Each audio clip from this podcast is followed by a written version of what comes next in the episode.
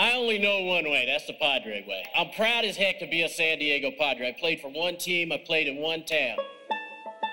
Smith is ready. Gwynn waiting to pitch. There's a drive, right center field, base hit, and there it is! Oh, doctor! You can hang a star on that baby!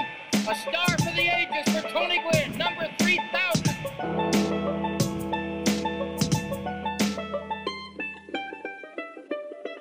Broadcasting from America's finest digital studios, this is the 5.5 Podcast. Today, the guys will talk about the first place Padres, they will talk about Eric Hosmer, and they will do a Padres Twitter segment. Here are your hosts, Danny Ortiz and Eric LeBeau.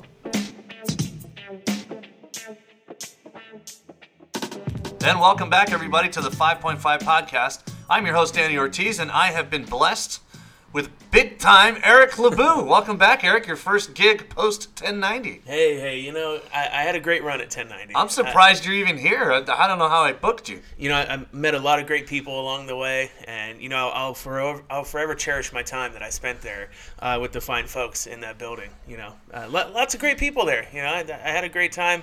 Uh, it was a great career, but I had to move on to uh, take my talents elsewhere. Yes, I am glad that uh, you chose uh, the 5.5 pod as the next chapter. Yeah, always eternally grateful for the opportunity. Of course. absolutely. Thank God. That They I'm just, not- you know, they couldn't afford me. The, the food budget, it, just got too much, and that's that was a sticking point. It- it's not uh, not supposed to be public or negotiations, but I just made it public. So yeah, there, you go. All right. So, well, nonetheless, I'm happy to have you. And I do want to say we're recording outside today at Yes. the uh, our outdoor studio here. So if you guys hear birds chirping and you guys hear maybe cars driving by, we're not doing our best impersonation of uh, "Make the Padres Great Again." We're No. just recording outside. Because it just moved. I'm now a, a proud resident of Claremont, California. You're not that far away from the previous studio location, surprisingly. Yeah, yeah, five miles, Yeah. literally. So uh, we don't. In our second room, we have all of our all of our boxes and stuff, so we're not inside yet. Um, so if you guys hear the outside noise, I'm sorry. Uh, be at one with nature. Yes. I wish I'd have brought a jacket, but because I'm I'm getting cold. But who's not cold is our first place San Diego Padres. Now, Amen. Now, correct me if I'm wrong. Were they in first place a week ago? I feel like we were close. Um, I want to say they were close. Oh, yeah, they def- they definitely didn't have the best record in the National League though, because that's what we're looking at now. You are correct. I don't think they were in first place based on the notes from last week. However, um, know, we are in first place. The Dodgers completely tanked. They are hurting, bleeding internally with no end in sight thanks to their pitching. And meanwhile, with the Padres and their you know tissue paper uh, thin pitching, have somehow managed to hold on to first place and continue to win series. The only series they hadn't won was the Diamondbacks. They handled them uh, handedly, and uh, the left side of our infield seems to be carrying the team. I would think. You know, they have won so many games by three or, or fewer runs. Yeah. Uh, they have a negative run differential. I was just gonna look it up. I wanted to see. I think it's I think it's minus one. You might be right. a negative run differential, and they have. It, it may not be the best record in the National League anymore, but it's certainly the best for the National League West. yeah. So it's it's just really it's really hard to believe that all these breaks that have been coming have been falling in our direction. They usually don't. Now I heard you guys. Ever. Yeah, very rarely. Um, I heard you talking with Stephen Woods on your big time gig Uh-huh. about uh, you know Andy Green and judging. You know, he's is he making the right moves? People are complaining. I always judge the process, right? Like I don't look at. We had a, a talk about this in our uh, our Sunday League Sunday yesterday, right? Like Yeah. I always Jesus Christ. And I will always say, regardless of decision, I always look at the process because you can't control the outcome. You can influence the outcome, but at the end of the day, the outcome's a coin flip. So you know, either the reliever's going to come through or he's not. The hitter's going to come through or he's not. Stealing a base with uh, nobody out and the winning run on second, that's either going to come through or not. no, so out- no outs. no outs, yes. Yeah, terrible. nobody out. So you have to judge the process, the thought process behind it. I have to say that I like the way, and uh, and I'm gonna shit on Andy Green later. Don't worry, uh, Jagoff. But um, I like the way. Apologists. Yes, uh, no, not apologizing, just you know, giving credit where credit's due. I think the way Green is using his bench outside of Mejia has been pretty good. Like he's getting Renfroe pretty consistent at bats, despite Renfroe not really being um, the starter. Reyes is constantly in the lineup, and he's stuck with him even when he was struggling. And now he's batting in the two hole, which is Was he really struggling though? I mean, not struggling from a standpoint of like, you know, he's struggling because he's striking out a ton, like Urias was struggling in spring. Like, struggling like, I'm hitting bullets and nothing's falling. Like, we, that sucks. Right. Like, and I understand True. the mental break, but he stuck with him anyways. Like, it could have been easy for him to go, nope, nope, gonna sit you down. You're not the guy. Right. Yeah. So, um, to the Padres' credit, like every time Andy Green makes a move, which for the most part, like when he's pulling the starters, I don't think that's a bad idea either. Just because I don't think, other than Paddock, any of their starters really have the stuff to get through the third time of the order. I question if some of them have an opportunity to get through the order the second time through. Like I'm on the edge of my seat wondering, okay, when are they going to implode? Anytime uh, Margevicius or Lauer are up there, I'm like, okay, when are they going to implode? Right. Are they going to leave some pitches over the plate because they don't have good stuff, you know, great stuff? But you know, Green has been pushing the pulling the right strings, and uh, as far as like you know bullpen management and getting guys at bats late in games. Um, as far as the run differential goes, you're right. They're minus one. Uh, they should be eight and nine. Uh, they're minus three actually. Uh, they should be eight and nine right now, going on eleven and six. Wow. So the luck may not last, but we could be uh, the Baltimore Orioles that one year where they won like a record number of one-run games. It's not repeatable, but we might find that luck. And, and I think that that's my, my issue with it is whenever it comes to luck, like this isn't gonna last, right? Like the Padres are like the Padres are like Cinderella, right? And after after a while, I mean we're only 16 games in. Yeah. So there's gonna come a point in time where that carriage is gonna turn into a pumpkin. Uh, you might be right. Now we were ten and five. That's what happened just- in that movie, right? Yeah, I think so. Okay. I think so. Don't act. Don't lie. Don't act like you've never seen it. It's been years. Yeah, sure. You have a daughter, guy. Uh-huh. I don't watch Cinderella. Anyways, right. nonetheless, um, I think the la- the last time they were this good was when they went ten and five um, to start 2015, and Right. then the wheels fell off. Now, Right. I do think this team is just better. I had worries about that 2015 team because a Matt Kemp was DOA. Um, B you had Wil Myers playing in center field. The infield was atrocious. Yonder Alonso, not current Yonder, not launch angle, uh, launch angle Yonder. You had ground ball Yonder or Eric Hosmer Yonder hitting at first, Gyorko at second, uh, whoever Barmes Emery stayed short, and Middlebrook. So I think this team is better. I'm just so sick of comparing this team to 2015. Like, literally, the only reason why this team is compared to 2015 is because we have players that we recognize. Yeah. I mean, that's the only reason. Other than that, it's completely different. I think- Everything is different yeah, about it. and that's- I feel like comparing them to the 2015 team is tired. I think, and that's where I was going, is that with that team, you can see how it could crater really quickly and why it cratered very quickly. Whereas this team, the only issue in the infield I have right now, and we'll touch on him later, is Hosmer. Like, the left side of our infield is probably the best left side of any infield in the major leagues. I mean, if unless Lindor or Ramirez are healthy and playing every day, I would say we could give, and even then, I think you can give them a run for their money with our left side. Yeah. Our outfield is really good. We'll touch on Reyes a little bit later on, a little bit more in depth. But Franmil Reyes has arrived. I mean, he is he swatted a ball into the pole. It was like a two strike approach. Like, oh, slider, I better just make a nice adjustment and hit Yeah, it yeah. 400 feet the other way. That was awesome. Yeah, it was. You know, Margot is hitting. Um, you know, Wil Myers is on an absolute tear. Um, so I think this team, roster construction wise, is built much better than Yeah. the previous than the 2015 model, and um, I don't see them cratering. I see them coming back down to earth a little bit, but I can't see them cratering. Yeah, no doubt. Now, I, I want to get your thoughts on something. And uh, this came to me the other day, and I don't know if it's necessarily a, a, a good thing or a bad thing or, or what, but it's just kind of, of an, an observation that I had. And this is during the uh, Arizona series. And later in the game, the entire team was at the top rail of the dugout. And I mean, it's April April 15th today. So I was thinking to myself that I feel like this team, they need to decide whether they want to be a team that wants to win or whether they want to be a team that expects to win. Because there's nothing wrong with getting excited and being on the top, the you know, the top rail of the dugout, um, and being really happy for a player when you guys are fighting towards a common cause. But like that kind of energy and that kind of um, you know intensity over a course of 162 games, it's not going to hold. Like that's not sustainable. Like they're going to have to come to a point where it's like, hey, like yeah, of course we won this game because we're the Padres and that's what we do now. We win games. Like I get being excited.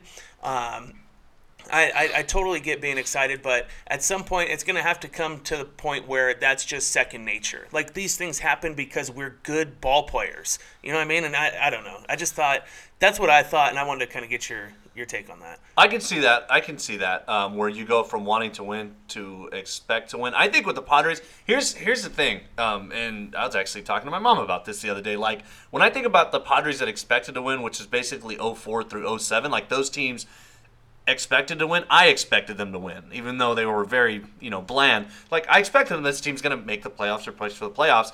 Um, the flavor's a little bit different, and not to bring, you know, race into this, but this team is, has a lot more Latin flavor Right. than those old school, you know, hostess white bread teams. Like, that's you know, true. we had Gonzalez, and then like we'd have some guys here or there, but you know, this team has a little bit more flavor, and I think that's part of it. I think with Manny coming in, you know, he's obviously got swag. Tatis has swag.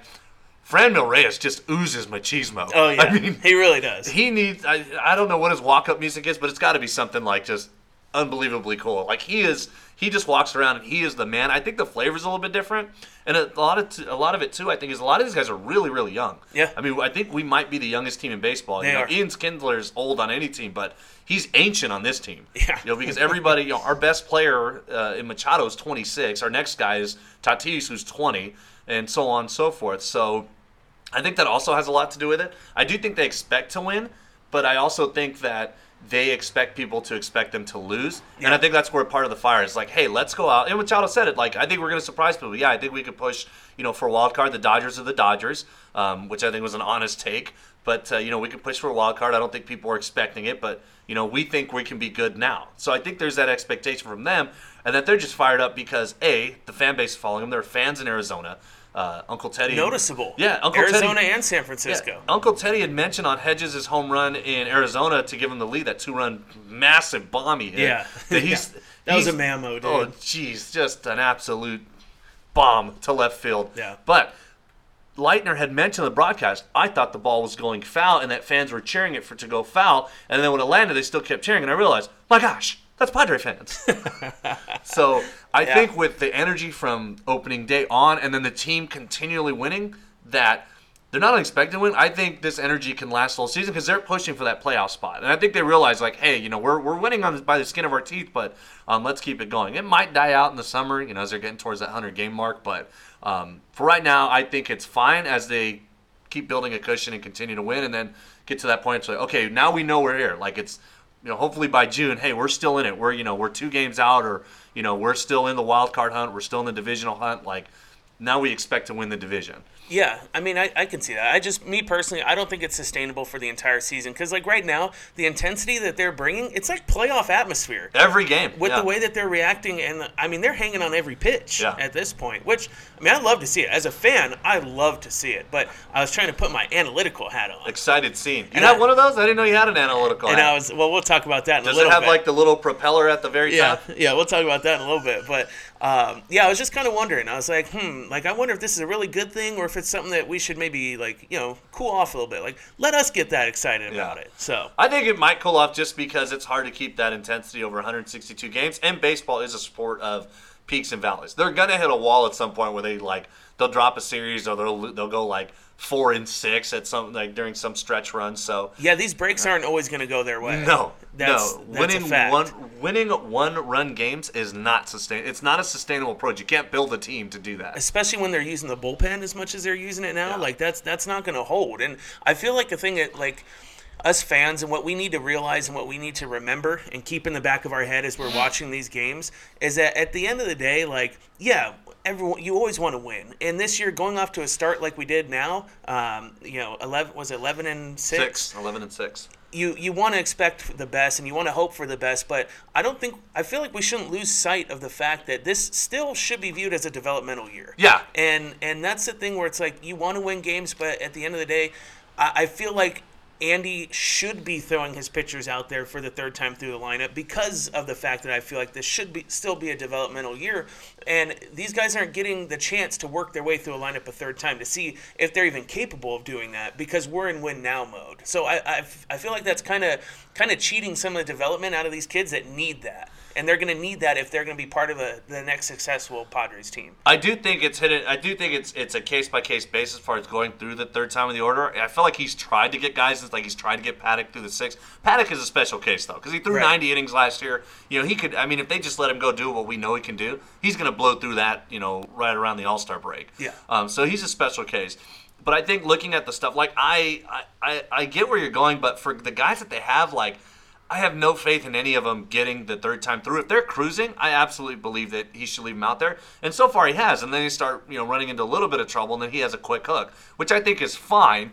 Um, Yeah, but I mean, at times I want to see how these young pitchers handle adversity. You know, Yeah. I want to see themselves work into a jam and see if they're able to sack up and get through it, or see if they fold, and then you bring in a reliever. I, I feel like if you give the if you give those guys that chance, it one you get to see what they're made of, and two you never know they pull through it. You give your bullpen a little bit of a rest. You know, it wouldn't hurt. Oh man, hey, check it out. Like we let this guy have a chance at working through this, and he threw six innings today. He threw seven innings today. So we didn't need our pen. We didn't need to rely on our pen that much, and it may cost you a few games, but again, this year developmental. I still view it as a devel- developmental year, but I mean, hey, I'm not mad about these wins. Trust me. No, absolutely There's nothing not. I love more than stunning on other teams' face or Twitter pages. Oh, I bet. After a loss, when the other team posts a score and you the like Padres win, troll, Dude, No, I love it. don't Padres believe it. Twitter, dude. Padres Twitter's the best. It's, It it's the absolute best. We it is awesome. Just don't chant Padres Twitter again. Padres Twitter. Don't be marks for yourselves. Yeah. Um,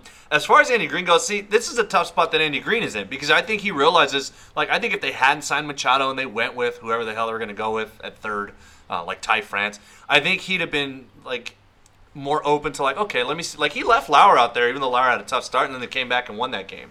Um, so I think had they not signed Machado, um, things would be a little bit different. But upon signing Machado and Tatis being brought up, I think that was, and we don't know what goes on behind closed doors. But if, if you're just sitting there just analyzing those moves, and based on what everybody's saying, Tony Gwynn Jr. was saying it, you know, uh, on the broadcast the other night with uh, uh, Ted, you know, Padre fans should admire their front office because while other front offices are worried about service time and retaining a seventh year and trying to manipulate the time so they keep the player longer and worrying about wins in the future, the Padres basically said, you know what, this is our best shortstop right now, so we're just going to bring him up now. Like we're not going to worry about what's going to happen six or seven years down the line.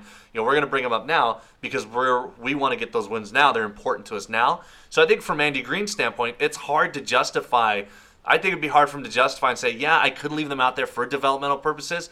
But my GM just spent $30 million on the best third baseman in baseball, who might be an MVP this year. He's already an MVP candidate this early. Right. Like, they just brought up their superstar shortstop, who might get Rookie of the Year, and they brought up their best, uh, or at least their closest starter, who might also be Rookie of the Year this year. So, from that standpoint, if you're if you're Andy Green, I mean, you might be thinking like, you know, they're giving me these guns now. They could easily have left them down there for two weeks to a month. So, oh, they need to develop or whatever. But you know, they're they're putting, you know, Mr. Thirty million dollars on the field, plus our two two of our top prospects. So, you know, and I've been here for X amount of years, and we've got no progress out of it. Well, that doesn't seem to stop him from playing Ian Kinsler instead of Urias. Yeah, let's and jump it into that. also, It also doesn't seem to stop him from continuing, and he's finally getting out of it, but batting Hosmer in the two hole, even though he's been struggling. Yeah. Like, it hasn't stopped him from doing that, but it has stopped him from seeing if guys can get through the lineup a third time. Yeah, I think with the Hosmer, the lineup stuff with Andy Green is, it's kind of like with the Franmil Reyes. Like we looked up Hosmer's number. We'll jump into Hosmer right now. He has been atrocious. Yeah. I mean, he's been unbelievably bad. Um, but he's hitting the ball hard. Yeah. I mean, you. I'm Here's so- here's the thing. I'm so proud of you. and Go here's right here's what here's he's what I pulling want to. Pulling out say. the uh, analytics dunce hat as we speak. Here's what I want to say, guys. All right, I did something today, and and I'm gonna I'm gonna start by saying this. I will never, ever, be a war guy, and I can promise you that because I'm staying on brand. I will never be a war guy. That's fine. But today, I did something that I thought I would never do in my life. I opened up Fangraphs. I opened up Fangraphs, and you know, you know what it was that caused me to go to Fangraphs is I was looking, and our boy uh, Matt Winnett from Bluntly Padres, who by the way haven't recorded a podcast since uh, August of last year. Um, Matt, yeah, I think Luhan's still hotboxing in a parking lot somewhere. Good. God, come on, guys. Uh, Winnett posted about how he's so pissed about the Hosmer haters and blah, blah, blah. And I was like, man, I haven't really paid attention to Hosmer um, because the rest of the team has been so great. So let Yeah, me he's look. just kind of buried. All I know, I'm like, hey, you know, he's in the two hole, so he must be doing something right. So I'm like, let me take a look at his numbers. I looked at his numbers on Baseball Reference. I'm like, oh shit, that's terrible. and I was like, you know what? Let me dive deeper into it. So I went to Fangraphs. I, I finally did it, and I So I- proud of you. I'm evolving. I'm evolving slowly but surely. So I'm sitting there and I'm, I'm looking through the graphs, trying to figure out what the hell everything means. And I came across something that I thought was kind of. Uh, kind of weird when it comes to Hosmer's. He's never hit the ball this hard in his entire career. He's had great years and he's had terrible years, but never has he hit the ball as hard as he has right now. So you look at his BABIP; he's 25 points below what the league average should be. Now I I don't know. 40 I don't know how to. his career. I was gonna say I don't know how to find the career. You know, yet you'll have to show me that. But It's on the front page of uh, Fangraphs. I'll show you later. but yeah, he's he's hitting the ball hard. Um, his ground ball rates they're not they're better. They've improved from last year. Um, but it just seems like he's not finding holes. Like he's still hitting the ball on the ground. Like don't get me wrong, it just seems like he's hitting really hard ground balls. To which I mean, it comes to a point where it's like, God, dude, like how many times do we have to tell you? Like he knows, he has to know, and he has to realize that he needs to hit the ball in the air. I mean, if he's hitting the ball this hard and he's hitting it in the air, guess what? It's gone and he's getting more base hits that way. He's getting more extra base hits that way. Nothing but good can come from that. And like seeing him, seeing him continue to just you know be like, eh, whatever, it's fine. I've, it got me this far. You know, it got me this far. So so who cares? It's so frustrating. Like you see him out there in in Peoria in spring training. Oh, Hosmer's retooling his swing. Hey, do you guys see him batting practice? And in the games, he's doing a one hand finish up high. And then even towards the end of spring training, that's just gone that's gone. So I don't I don't understand, man. Like he's really frustrating. I want to believe in Hosmer, and I still do. And I, I, I think that it's going to turn around for him because I mean, if you hit the ball hard, you're going to find the holes. That happened with Franmil Reyes. He's been hitting the ball hard all season. In the air, though. True, but he's been hitting the ball hard all season, and he's finally starting to find holes. So that's going to happen with Hosmer, but something's got to give for him, dude. He's got to make an adjustment. Yeah, I, I 100% agree with you. And I actually have the graph up. Now, the great thing about Fangraphs, you can, you know, basically uh, filter everything out. So I've got his, I don't care about his WOBA, um, but I have his hard hit percentage, and then I've got his ground ball percentage. So you're right. His ground ball percentage, according to the graph, which usually hovered around 50%, obviously peaked last year at like 150%, he's back down to just under 50. So we'll say 50. Now, his hard hit percentage is also creeping up towards 50. So basically, half the time, he's hitting the ball on the ground but half the time he's hitting it on the ground, he's hitting it hard. I think that's really where the problem lies with Hosmer is that um, I can't remember who it was. Somebody on Twitter, and I'm sorry that I don't remember who it was, but somebody said he's basically Wally Joyner. If you expect him to put up the Wally Joyner slash line, then you know you're going to be okay. And I, I just expect his career numbers. I think he's like a 340 on base, like a 440 slugging, like it's not worth 20 million bucks a year, whatever he's making, but it's enough. Like I can live with that. Um, but We're in year two of that deal, dude. I know. Year two. I know. Three more years and he makes peanuts. But And, and Josh Naylor looks like he could be a dude. yeah, I think Josh Naylor is close to major league ready right now. Like, I mean, he could be at first base. Wil Myers right now could be at first base, and you could be utilizing uh, Hunter Renfroe um, a little bit more. And I like the way Renfroe's been used, but still, you know, the, the point remains is that you know Renfroe's going to get on base less than Hosmer, but he's also going to hit for more power. I'm okay with him batting sixth doing that. Yeah. Whereas Hosmer's just killing us. And I mean, I have noticed. You know, watching the games, you know how I am when I, I watch a game. I'm Right. very analytical. I'm I'm watching every play and analyzing as we go. Of course. Um, the uh, Brian Kenny mode is turned on. Of course. Um, but to me, that's all Hosmer does. Like I see pitches that he should absolutely murder up in the zone, and he either he fouls them back. Uh, he's out in front of breaking balls. The only thing he really seems to hit in the air are pitches on the outer half. He doesn't turn on anything, and when he does get something over the middle, it's just a ground ball. And there have been times where I'm like, oh, he hit that hard, but it was like on the ground. So I don't know what it is about his swing, like in BP as opposed to the game, but whatever it is, um, something's got to be done because he's killing him. I don't think he's going to be this bad all year, but even if his BABIP bounces back to like 300, like it, if you look on Fangraphs and then you can also, I googled it because I don't know how to get there from the main page. If you Google Eric uh, Hosmer um, exit velocity, you can go on MLB's uh, Baseball Savant page and it will show you like you know little charts and whatnot. Um, his expected batting average, based on how hard he's hitting the ball, is still only like 255. I think his expected on base is like 300 and like 390 slugging. So he's basically, he should be hitting what he did last year, which was like pretty mediocre. Right. You know, and that's that's the hard pill to swallow. Is that even if he was doing better, he wouldn't really be doing that well. At least not good enough to hit maybe higher than six at this point. Yeah, at this point, it just kind of it is what it is. Yeah. I, I think he is. I think he is what he is, and it's not like I mean he's he's drawing more walks, I believe, based on on what I was looking up a second ago. I just like at this point, and I mentioned this uh, with uh, some conversation with uh, John Conniff, who actually brought it up last year, and said he doesn't think the the Padres brass has the balls to do it, but.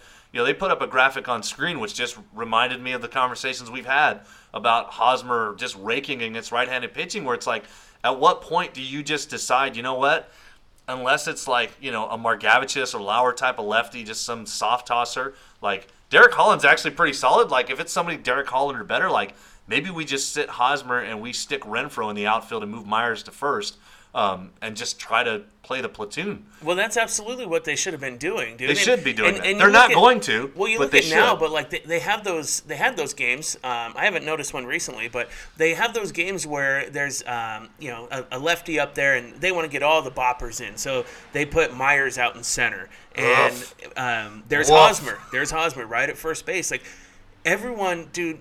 There's one clear solution to me, and that's to put Wil Myers at first base. Get Hosmer out of there because you get Margot in there. Margot's been on fire this year. You get Margot out there. Um, you get Renfroe. You have Reyes. So that way you don't sacrifice that much defensively, if any at all, because you get to keep Margot out in center and you get to keep Wil Myers out of center. Um, and you put you put Will Wil Myers at first base where he's fine, like he's just fine at first, and you get Hosmer's terrible bat against lefties out of the lineup. Like that's what I want to see. And I think your idea of Holland or better, Hosmer sits. I love that, and, Yeah. and, and I hope that they I hope that they don't get um, wrangled into the oh well you know he makes too much money he can't be you know he can't be that guy he has to play every day. Don't fall into that trap. Like fall into the trap to where you do whatever it takes to win the games. Like who cares what people are making? It doesn't matter. Like once they sign the contract, it doesn't matter. You're um, you you want a manager that constructs a lineup that gets the most out of everyone's abilities. And by having Hosmer face these tough lefties, you're not doing that. And by taking Margot out of the game, you're not doing that. No, you're not because now Not you're, at this point, at you're, least. you're sacrificing offense from a position uh, or from a player who's not producing. I mean, not even like he's worse than Yonder Alonso right now. Padre Yonder Alonso. I Yeah. mean, Yonder Alonso was better than him last year offensively, and he's probably better. I haven't looked it up, but I would argue he's probably better right now, and he's making twenty million dollars total on his contract. Yeah. and you know, and like you said, you know, you're putting Myers in center, who we know like. I have no doubt Myers has the range. I mean, Myers' sprint speed is well above average. So I have no It's doubt. amongst the highest in the game, Yeah. actually. Yeah, I have no doubt that he has the athletic ability to play center field, but he takes some of the worst routes out there. Like he's near and around the ball when it lands, but because he took an awful route, he doesn't catch it. So you're sacrificing defense in a division where every park is pretty big. Arizona's Yeah. huge, the ball just flies. Colorado, Coors Field is ginormous. That is a big field. It is. Petco's obviously big. Uh, Dodger Stadium might be the smallest, quote unquote, um, of the. Uh, It seems like the most symmetrical, at least. yeah, yeah, it's the cookie cutter stadium. Right. So, but so you you have you're sacrificing defense to try to stack the lineup, which I can understand, but you're doing that while also taking out a right-handed bat to keep a left-handed bat who statistically, you know, over his career has not hit left-handed pitching like at all, and he's not hitting at all. He's hitting. I just looked it up right now. I think two thirteen off of righties and two fourteen off of lefties. So he's just been bad. Period. Point blank. Period. Like he's just been awful. Is he to the point yet to where we start to hope that he gets popped for roids or coke? I kinda Is he at the Hedges level yet? You know what I hope? My hope has been I, I was hoping for this last year. Like they just try to like they just randomly like Preller goes, oh, you know, I'll just I'll put him through waivers. What the hell? Maybe well we'll see. Like put him through waivers just to see. And some dumb team, maybe like the Royals, go and like they just put a claim on him for you know shits and giggles. And then the Preller just stepped back and goes, "Okay, you can have him back." yeah, I mean, Like we, somebody- we know that's never going to happen. I mean, it might. I mean, I've seen uh, Vernon Wells found a team. True. Vernon Wells found a team. So I mean, it, it could happen. That's how he got stuck with Randy Myers. I, I still feel like I still feel like Hosmer brings brings a lot to the team. I mean, he's clearly liked in the dugout. I mean, clearly he's he's a leader. I feel like the young yeah. the, the young players look up to him for sure. Yeah. and, and I feel like having him and Machado as kind of like the the cornerstones um, of the guys uh, or of the team to lead these young guys. I really like that aspect, and I feel like at this point everyone else is picking it up offensively so much to where his lack of production isn't as glaring as it has been in years past. When he struggled or when Wil Myers struggled, there was no one no one else there. No. And now that we have a, a stronger supporting cast, his struggles aren't that pronounced. Like like we notice They're not it. as noticeable as I mean. like we notice it, but if you look at it overall, it's not like we're falling into losing streaks because Eric Hosmer isn't yeah, hitting. we're Like, not dwelling on his like, production. I think is which is what we're going exactly for. Yeah. like like we're doing as well as we're doing right now without him hitting. You know what I mean? So there's going to come a point where maybe Machado, or maybe Tat, well, maybe Tatis. I think Machado's going to be Machado. Yeah. But um, maybe Tatis slows down just a little bit. Maybe Margot comes down to earth a little bit, or Myers, and then maybe that's when Hosmer starts his ascent. You know Yeah. what I mean? And and maybe it comes to a point where he's carrying us. I don't foresee him carrying the team. I don't either because even last year when he was doing really, remember that stupid. Hi, I'm Eric Hosmer. I get paid Yeah. to hit dingers. And he Yeah. didn't home run for like over a, almost a month. Like, Yeah.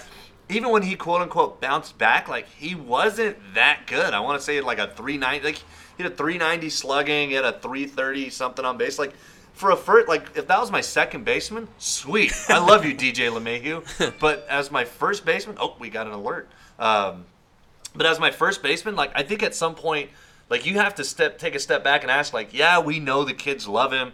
Yes, we know he's a leader in the clubhouse, and you know he's he's always on the top step. You know he's very vocal. He's what we wanted him from that standpoint, like what he brings.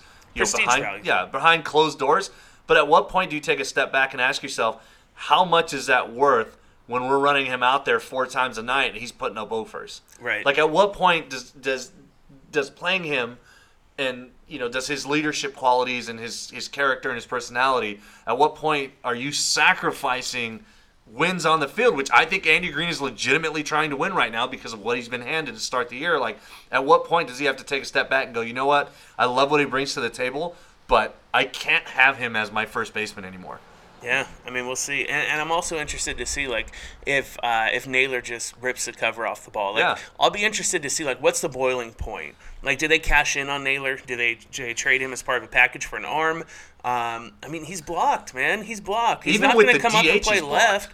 Yeah, that's a good point. Even with the DH, I mean, they can rotate in and out, and, and there's never there's never an issue with having too much depth. I No. don't think a team can have too much depth. Renfroe is a prime example of that. I know people want Renfroe to take more at bats. The reality is he's a 300 on base guy. So picking and choosing a spots for Renfroe is perfect. Yeah. Mediocre right-handed pitching and lefties. Like Yeah. that's perfect for him. So I think you could do that with Naylor. But then you also have Reyes, Jankowski. You also have Cordero. Mm-hmm. Um, who I mean, he seems to be really injury prone apparently, but they have so much depth that I think at some point, like, I would love to see Naylor up. I just don't see a way for him to, to move up, considering what they already have. Um, so I, I think at some point, you know, he's probably cashing on Naylor to get some pitching. I Yeah. mean, really. That's that's what I would think because I mean there was part of me where I was like, uh, you know, maybe he wanders around in the outfield for a few years and then and then Hosmer opts out. But the way it's looking now, dude, Hosmer ain't opting out. He might as well tell him right now. I ain't leaving, boys. yeah, Unless I he fucking retires. leaving. Unless yeah. he retires. yeah, Um, let's talk about some more depth. So we were pretty excited a week ago because a week ago the news broke um, right before uh, we came on air that uh, Urias was coming back up. Um, I think he started that game too. I want to say like Mm-hmm. Yeah, he did. Yeah. So and then he pretty sat excited. the next day. Yeah, he's and and it's kind of been off and on since because we we were excited, but only with the condition that he was going to play every single day. Now he has played rather consistently. He kind of gets he plays a couple games, he sits, he plays a couple games, but overall, I, I want to get your thoughts on on my take on this. And I mentioned this before, off air, of course, but it feels like, even though he is playing rather consistently, he got to start at second. He started at second. He got to start at short. He started at third, I believe, yesterday to give Manny the day off. It feels like Green is utilizing Urias as a utility player. And my thinking behind it is I don't think he has the balls to just flat out bench Ian Kinsler. Oh, that's interesting. Oh, so, so I don't. I don't think he. Ha- I like. It's one thing for Hosmer because you can like Hosmer's hitting the ball hard. Maybe a slight adjustment. I don't know. Maybe starting his hands lower, or maybe you know maybe getting his leg kick going a little sooner. You know, try to get him out in front. You know, maybe there's something you can do to take advantage of him hitting the ball pretty pretty freaking hard, right? Like. It's one thing. Like you showed me before we started recording, Ian Kinsler's uh, baseball savant. yeah, his It's baseball terrible. savant. His sprint speed sucks. His hard hit percentage is virtually zero. Um, Everything is ice cold Ex- on here. Exit velocity is low. Like there is nothing he brings to the table at this point. Like defensively, like he does okay, but you know you can get that from Greg Garcia. You could probably get that from Esteban Quiroz. Right. Really, who I would like to see being used as a utility guy at second and third. So I, I feel like at this point, like I understand not benching Hosmer. I think that would be really ballsy. And to a point, I can see that being the wrong move, just because I think he'll snap out of it at least enough. Mm-hmm. Whereas with Kinsler, he's useless. He is. He would be if he's this year's Chase Headley. The problem is we owe him like eight million dollars over two years, and I don't think the manager, unlike last year with Villanueva, has the balls to bench him. I don't think Green Well- believes in Urias. Tell me what what makes what makes you think that that he doesn't have the balls to bench Kinsler? He hasn't You- benched him. You think he's scared of him? I don't think he's scared of him. I think with Green, number one, it has long been rumored um, and whispered that Andy Green likes the gritty hustler Yeah. because that's what he was. He was a no bat, you know, infielder who had to. hu- He was Tim Flannery, right? He was Tim Flannery. That's why. That's why we think he likes Jankowski because Right. Jankowski couldn't hit water in a rainstorm, but for some reason or another, he is constantly out there. Um, and it's kind of the same thing with Kinsler. You know, he's a he's a grinder. He's a he's going out there. He's gonna hustle. He's gonna lay out. He's gonna get dirty. He's gonna break up the double plays. He's gonna work the count. Man, he's gonna grind out these at bats, right? And then he goes out there and goes 0 for 5. He gets blown away by 88 mile an, mile an hour fastballs down the dick. The only thing he can hit is a curveball, and he hits it at like 75 miles an hour. Yeah. You know, it's just like like he bar- we said this last week. He barrels balls up, and they go to medium center, like left field. Yeah. So I, I just it's based on the track record of Andy Green so far. That a, I think he's iffy on younger guys, um, and b, more so than that, I just think like based on how he's using Urias right now, who should undoubtedly like unless there's hamstring issues and you're just trying to get him spot starts, Urias should be playing 80 to 90 percent of the time. Like you know, give him the day out. You know, give him the Sunday start. Give Kinsler the Sunday start. That's fine. I'm okay with that. Yeah. You know, okay, if you want to move Urias to third base to give Manny a day off because he had played like 16 straight or whatever, okay, I'm okay with that. Once in a while, like once or twice. Manny played every game last year. Manny plays. Yeah. Manny plays over 150 to 155 games every year. Yeah, and I'm fine. So, but and he's gonna need. And so he's gonna get a day off at some point. I'm okay with that. But like Urias needs to be out there all the time. And at this point, because he's not out there all the time, because Kinsler got so much damn starting time, He like- really has. Yeah, he's got a lot of starting. Like Urias playing shortstop to me just told me like, dude, they're gonna break camp with Kinsler. They're gonna give him every opportunity. And unlike the Chase Headley experiment, which ended after like game three, like Yeah. I mean, I mean, he was really quick on that leash. I Yeah. almost feel like the front office was like, yeah, don't don't don't give him a long leash. You know, Well, that cost him 13 million. it did, but Kinsler cost him eight. I, I, I I know, and I don't understand like why, but I just think it comes down to I think Green really liked Villanueva because he liked him the year before. He played him a lot the year before when he Right. came up. He basically handed him the job as, as soon as Headley went like 0 for 4. Oh, Via, job's yours. It's Yeah. your trabajo now. Get out there. Yeah, I just, dude, I, I don't know. Well, what do you think? Do you think he has the balls to bench him? I think he does. I, I- I feel like a lot of times, like it could be players, managers, whatever. I, I feel like they view the game different than we do. I, I feel like Andy is giving Kinsler every opportunity that he possibly can as a reward for his previous performance in his career. I feel like he still thinks that that guy's in there. He still thinks he's somewhere in there, and he wants to win now. And he feels like the guy that he thinks is inside of there can win him ball games, but it's just not happening. And I'd be okay with that take if they didn't have another guy who's also struggling but is better than the guy that like Urias is a better base runner now than Kinsler is. Right, Kinsler but he's never been at the major league level. still like, for an extended neither period has of time. Tatis. So would he bench Tatis Yeah, but if there's he was no struggling? other. Who else are they going to put it short? Greg Garcia? Yeah, Urias? yeah, exactly. Like, there's there's literally no other option. I, I can see the logic, but I mean, th- my thing is, it's like I'm not saying I agree with it. No. I'm just saying I, I think that that's what it is. Yeah, I- and maybe you're right. I just I, I can't understand like if you're going to I mean he's moved Hosmer down to the five hole. You know, he he gave Reyes a couple days off to kind of get a mental breather. Hunter Renfroe's basically like fighting for his life to get playing time at this point. Yeah. You know, so and he's been quick to bench guys before. Like I don't know what kind of spring Headley had last year, but it's like you know we knew I didn't think Headley was going to fall off a cliff. I thought he'd be his usual mediocre self. He just he wasn't at all. But the hook was really quick too. Whereas with like Kinsler, like I get it. You know, you want to see if somebody if the, there's still some magic in there. There isn't. We've had two years of data now to show us like there's no magic, right? And it's not like he's hitting into hard luck outs. Hosmer and Reyes are hitting into hard luck outs. They're hitting the ball really hard, and they're not getting any. They weren't. Well, Reyes wasn't, but Hosmer isn't, right? Like Kinsler's not doing any of that. Like there's so much data there. I'd be curious to see like how can you justify playing this old man when you have a young, what, 21 year old second baseman who's hit at every level?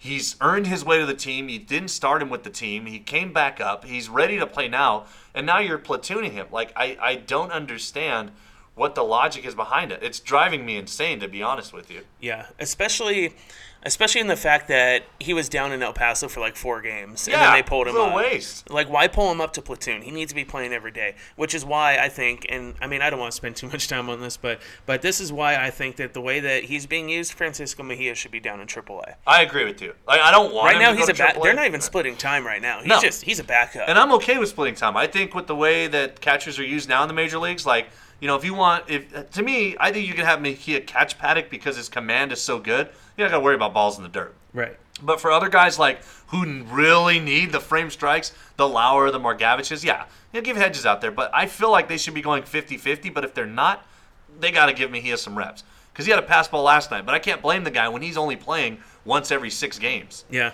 I and you're wasting his bat. Yeah, that is God, true. I wish we had the DH. It'd be so much easier. Yeah. Well, hey, listen, we got about 20 minutes left here. Oh boy. So I want to get into the Padres Twitter segment because you guys, you guys really showed out again, and I'm really excited to get to it. Uh, love the phone calls. Uh, you want to bring up that thread uh, just in case? I know last week we only did we only did the uh, voicemails, but um, I I think I saw a couple good ones on that thread that, that I tagged you in earlier. I'll bring it up.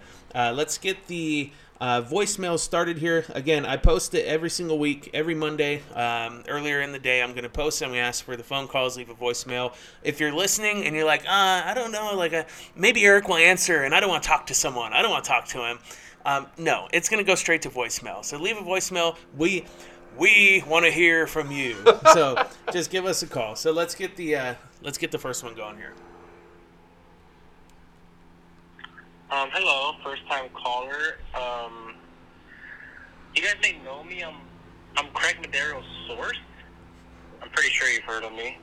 Um, I had a few questions for you guys. Uh, Javi Guerra, I don't know if you guys heard, but he's transitioning to pitching. Guerra. Uh, I heard he's throwing 98 miles per hour.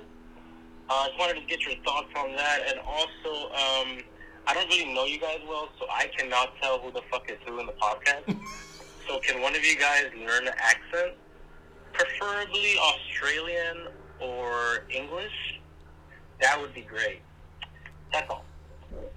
So let's talk about the first thing. Did you know that Javi Guerra was moving to the bullpen? I'm pretty sure we. I, I think I, I think I heard a podcast one time that had a, a guest on there from madfriars.com. Make sure you subscribe. Drop the coffee, $5, madfriars.com.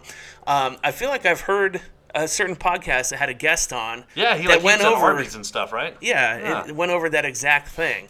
I mean, as far as an accent, he wanted one of us to to um, do an Australian accent or an English accent. I only come he doesn't the, know the difference. I only come on the pod and introduce myself. I mean, our voices do not sound the same. So I'm Eric. If you're brand new, I'm Eric, and Eh, I guess my name is Daniel. and he's apparently. and he's Daniel. Yeah. As far as accents, I don't think either one of us are going to get an accent. No. Um, not Australian, not English, but uh, hey, Maybe Spanish. The Eh. rate my dating life is going. yeah, you know what? Hey, you know maybe I'll just go redneck the rest of the day. You know, I'll tell you what. I'll, I'll read the rest of these uh, Twitter questions here, and uh, Please don't do that. I'm not going to hold up. I'll read these off off here uh, off this thing here, this here phone, and uh, uh, we'll, we'll go this way, okay? All right. Well, one one thing there, country boy. I do want to get to uh, uh, uh, one in the thread here that I liked. Um, this is from Ian at Appreciated SD. Thanks for the listen and the participation, Ian. Good question. And thank you for the constant reminders that Manny Machado is our third baseman.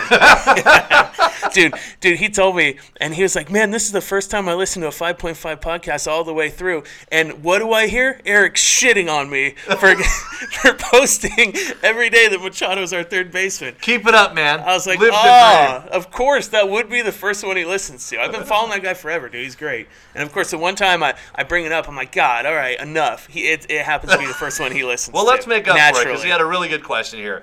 Um, he wants to get our thoughts on Buddy Reed. Got off to a slow start the first few games. He's been heating up of late.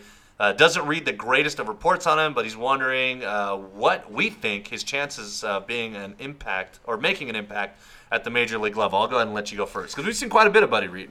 Well, there was a there was an article on Fangraphs that uh, Padres Farm had shared. I didn't read it. Oh, oh, I got my hopes up. I, you saw the light in my eyes. Yeah, I was. Yeah, I, was, I didn't down. read it. Calm down, Chief. Um, but I saw it and I, I skimmed it a little bit, and it sounds like uh, Buddy, and we'll have to ask the guys from Mad Friars, but it sounds like Buddy has made a swing adjustment and it's paying dividends. So supposedly he's off to a great a great start. I haven't checked, I haven't looked at his numbers, but I mean, as far as him, he he has the charisma to where I mean, you want him to succeed because he seems like he would be a great guy to have on the team, uh, great glue guy.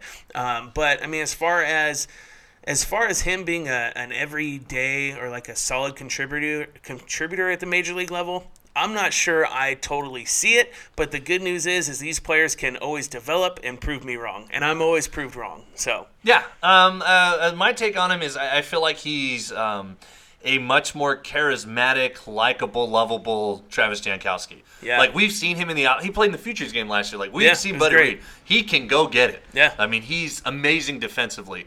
Um, as far as the stick goes, like yeah, he's hitting, but this is kind of reminiscent of last year, where yeah, he's hitting like he's slugging like over 600 in Double A, which is great until you realize he's going to turn 24. Like just to give you an idea, Renfroe was I'm pretty sure up already by age 24. Like Reed was a college bat he couldn't hit.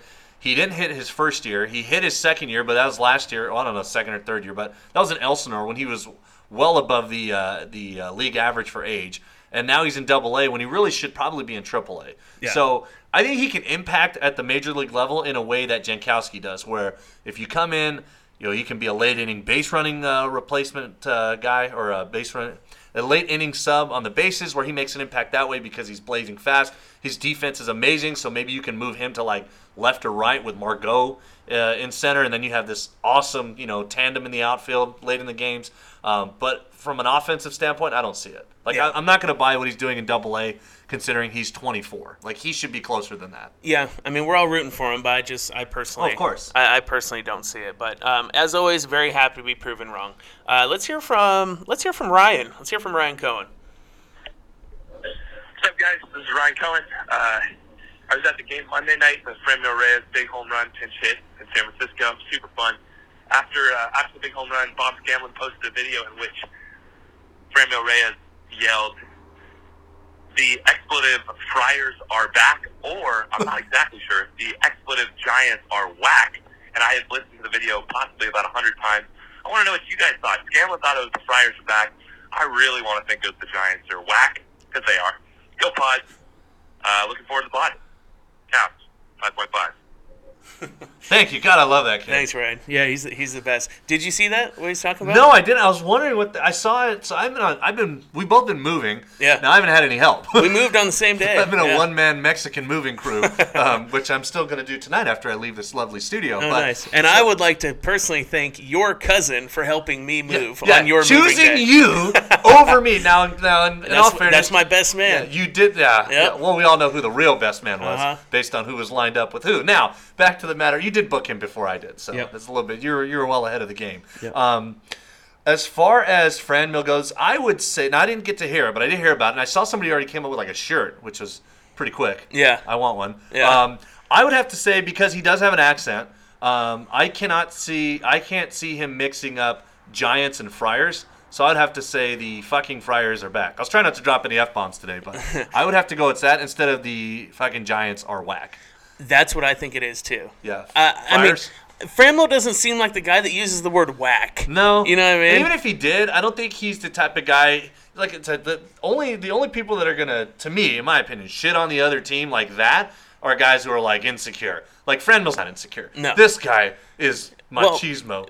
This So- this was a game to where they had they had to come back, Yeah. and Franmil hit the big home run to put him over the top. So I I fully believe that he came in there. He's like the fucking Friars are back. Yeah, dude. hundred percent believe that. And Ryan, I'm right there with you. I've watched that at least a hundred times. Oh God! I love oh, love when it. he hit it, I was packing. When he hit it, I startled. Now I was in the room um, with the Fox Sports Go uh, Fox Sports Go app. Right. My mom had it on live TV, so she was ahead of me, and all I hear is like loud clapping, and my mom getting. I was like, "Oh, something big! Oh, oh, get out! Get the fuck! Yeah, Yeah. yeah!" Screaming. My poor dog is you know hiding in the corner, not knowing what's going on. Yeah. And then a bunch of uh, you know because I have the Roku TV, I just hit the back button for a nice little five second jump back, and I probably watched it on the Roku TV about ten times, and I think I've I watched it yesterday again just to get the vibe on the uh, Well- on the uh, internets there. I was referring to the video that Scan posted. So Scan Oh, I haven't watched that. I just watched the Scan posts run. a lot of videos of dugout reactions. Oh, he does. They yes. have been gold, dude. And so yeah, that particular video of Fran Million, the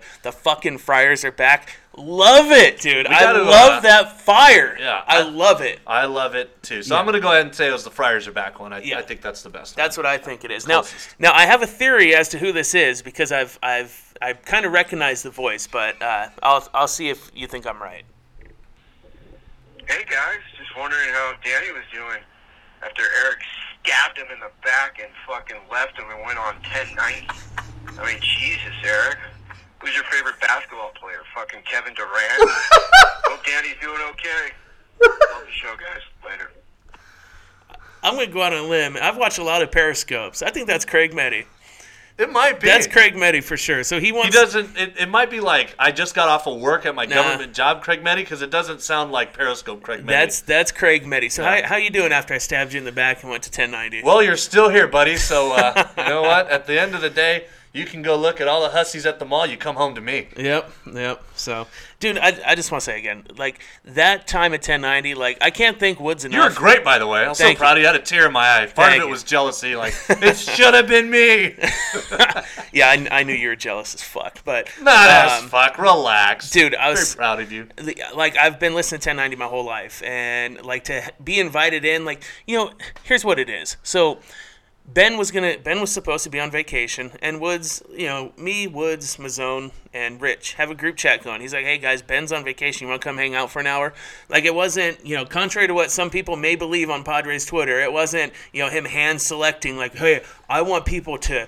To represent Padres Twitter, and it's only going to be these guys. Yeah, he didn't I like want up there. vet like okay. It was like, hey, I've known these guys down. for literally years. I Yeah. trust these guys. Let's come on. Let's come on there and see how it goes. So, um, but anyways, yeah, it was it was a great time, and uh, I I had a lot of fun. No, you did very well. I was a little jealous, but I was, I was I thought it was amazing you guys were on. it was a lot of fun, dude. Oh, I bet. it really was. And thanks to AJ Preller for bringing bacon. Yeah, that was the best part. I was like, was wait really a minute. good. I was like, wait a minute, what? That's AJ Preller. Yeah. oh, so good. I told him I was back on keto. it, was it IHOP or Denny's bacon? It was from the taco shop. Oh, was it? I Yeah. thought I heard IHOP or Denny's. No, no, it was, fr- it was from the taco shop. It was oh, that's really right. Good. Oh, taco shop bacon. It was really good. Yeah. So good. Yeah. So great. he Um, loves he loves clowning on me because I'm back on keto now for Hey, man. the Suedo Science Yeah, diet. yeah, here we go. You and me both, brother. Now, um, I do want to get to the tweet. This is a pretty good one um, because it's been a hot topic of late. Um, Luke Thoreau, I hope I'm pronouncing that right. At uh, it's uh, Luke Thoreau, but uh, L U six E. That's Luhan's cousin. Is it? Yeah. There you go. I'm sorry, Luke, that uh, Luhan's your cousin. Now, back to the matter at hand. How do y'all, how do y'all feel about the Diamondbacks bitch ass broadcasters, Eric? Oh, dude, I The worst dog whistling racist piles of shit we have heard so far. and I'm sure they had nothing to say when Mejia was thrown at in two outs. Oh, of course not. Top of the ninth, up by four. I'm sure. I mean, that's not bush league. That's baseball, I'm right? sure. I'm sure if he spoke those English, he would have been able to get out of the way, right, Bob? Fuck those guys. What a piece of shit. Yeah. Yeah. I can, and I, I tag every time I put something out there. I will tag MLB because that is horseman. Like, what is? I was like, what is this horse shit? Like this dog whistling horse shit. Like, if he, he- the bike chain comment, the bush league comment, like you know damn well, and I don't like to bring like I don't like pulling the race card. I hate that idea. Even though this is the second time he pulled it today, or is it the third? Maybe the fourth, actually. but I mean, I mean, in all in all seriousness, right? Like in all seriousness, like this keeps going on and on and on. And Brenly has a history of it. Yeah, Like it's he- not like this really is the does. first time. Like he has a history of doing this shit. So Yeah. it's like at some point, like. It'd be nice if MLB cracked down and said, "Hey, look, like you guys can't be doing this shit. Like we can't run the let the kids play commercial and then have you come out here and talk shit about a 20-year-old kid who is lighting the world on fire and you should be talking up for the brand of the sport in which you represent and saying, "Oh, if he didn't have a bike chain on, you racist prick." Yeah. Moving on. I, I completely agree. Hold on, let me play another another one here because it has to do with the uh, Diamondbacks broadcasters here. oh, good. Hey guys, it's Devin.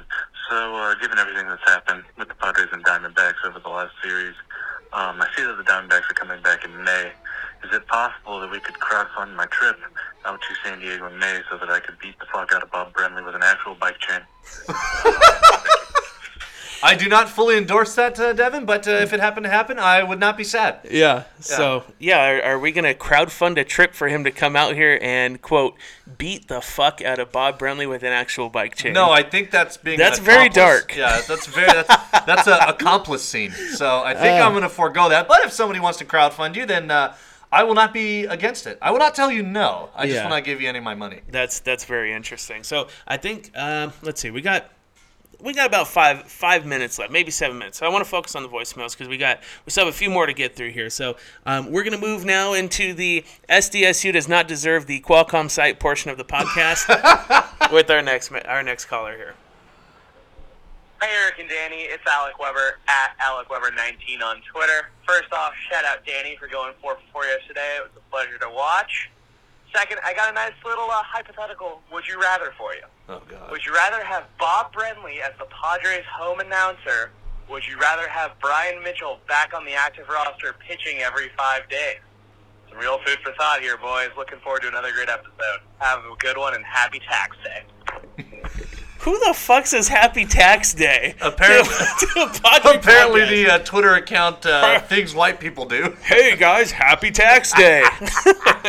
Jesus Christ, that's so on brand for both those guys, dude. So on brand. So, what would you rather do? Would you rather have Bob Brenly announcing all Padre games, I'm trying to remember if I. or would you rather have Bryan Mitchell throwing every fifth fifth day? Oh God. Um, I would, honest to God, rather. Ha- I have more faith that Bryan Mitchell will pull a fluke start out of his ass than me enjoying Bob Brenly and his racist rants. Yeah, I feel like it would get old real quick Yeah. with Bob Brenly. He would be dogging the shit out of Machado, jogging up the line. Yep. Uh, Tatis with his flair. Can you imagine if he had 162 games of Franmil Reyes? oh, dude. Oof. Oh, This I- would be the wrong team for him. I can't, dude. I, I absolutely can't. Yeah, Bob Brenly is terrible.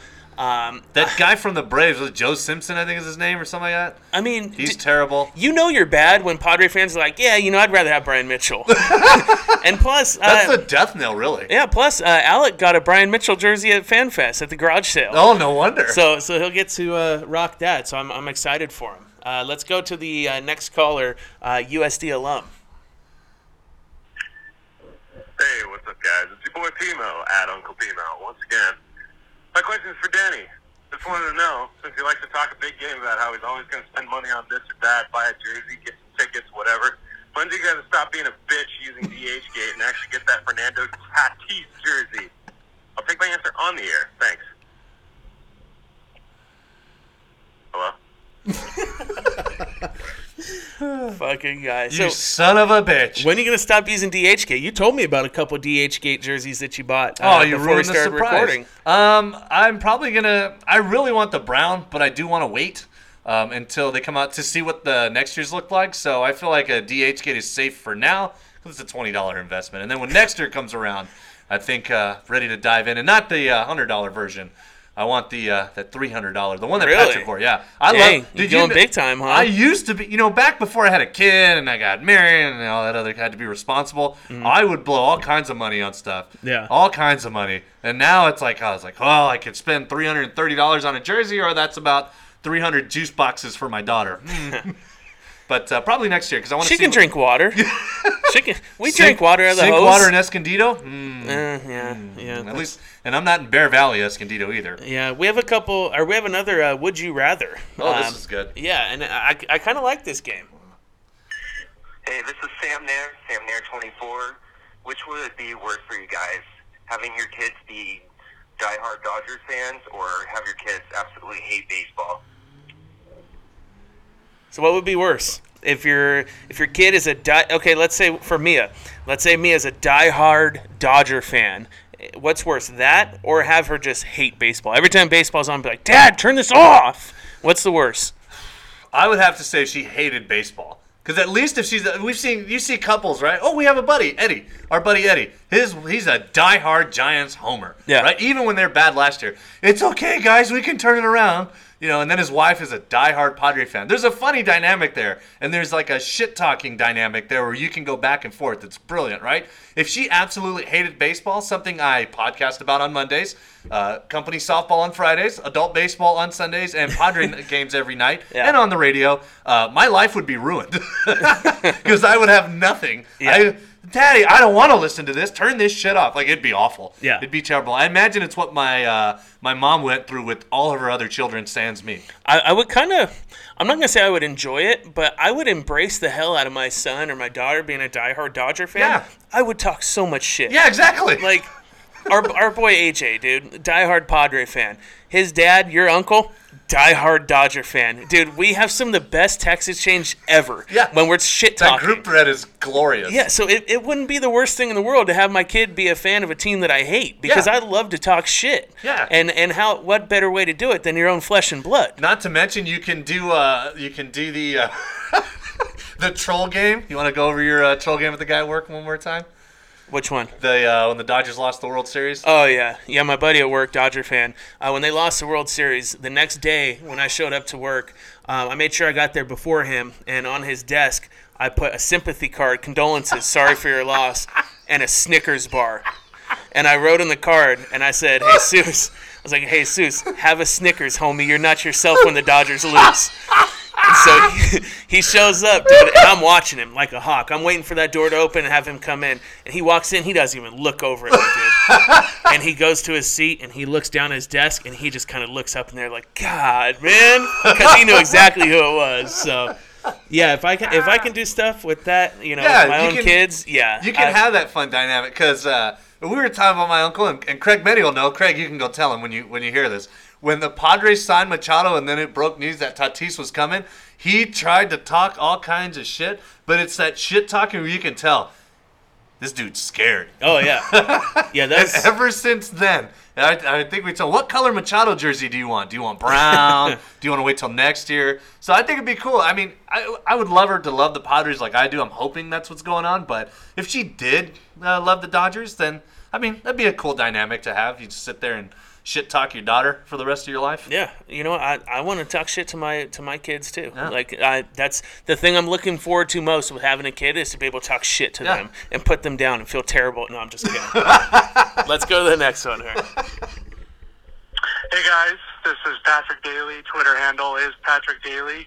Uh, I just wanted to comment on how good the Padres are doing, but uh, just want to make sure we don't uh, get away from the fact that Al Bundy scored four touchdowns in a single game while playing for the Polk High School Panthers in the 1966 City Championship versus Andrew Johnson Johnson High School, including the game-winning touchdown in the final seconds against his old nemesis, Spare Tire Dixon.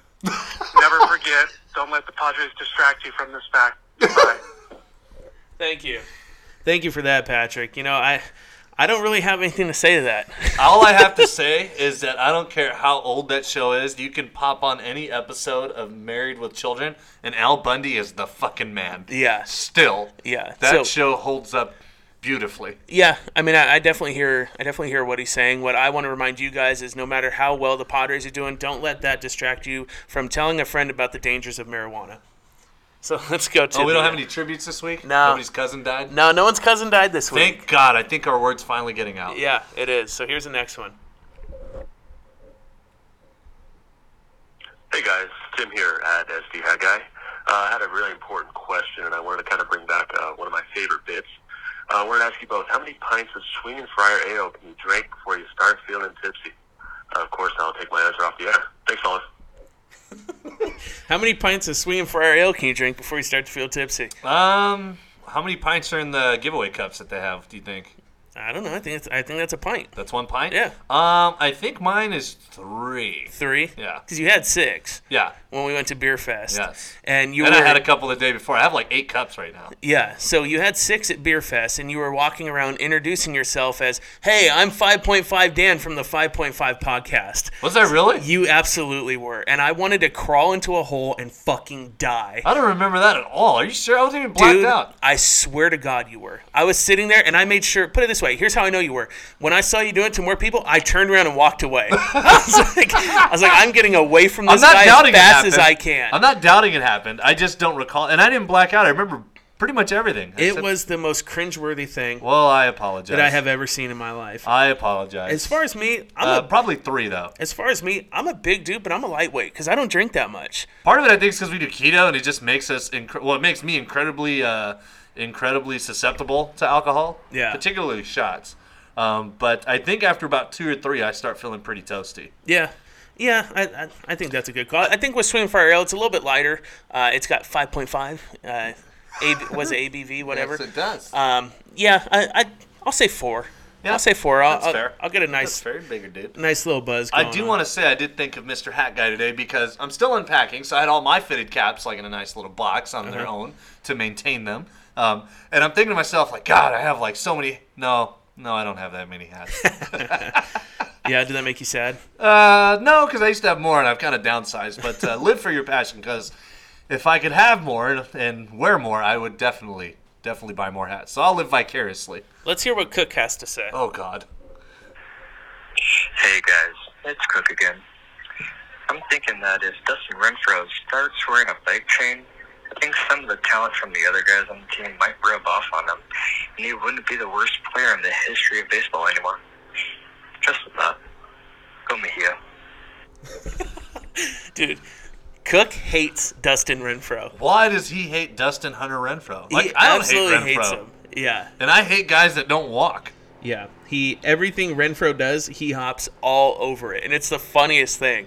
Cause like, I mean, with Renfroe, I don't hate Renfroe. It's just he kind of he is what he is, man. And like, Low if, on base, big pop. Yeah, and if, if and a lot of players are like that on the Padres, and I feel like if you expect anything more of them, then you're going to be disappointed. And I, I feel like, I feel like, dude, if you follow his tweets during the game, anytime Renfroe makes an error, anytime Renfroe strikes out, it's dude, it's really, really entertaining. So make sure you follow him. What is it at Cook Seventeen? Um, yeah, just just great, great content. Why does he hate? I'm still trying to figure. No, I don't think the chain's gonna do anything. I mean, I don't think it's gonna fix his uh, plate discipline, but it'd be fun to watch. Yeah. That would be great if he went out there with like a deer antler necklace. You know, guys go out there with like shark teeth necklaces. Yeah. Like if he just had chopped up deer antlers on a necklace. Yeah, that, that would With be a, great. with a camo sleeve on one of his arms. So we have a return caller here uh, for a second take of the day. Hey, it's Sam again.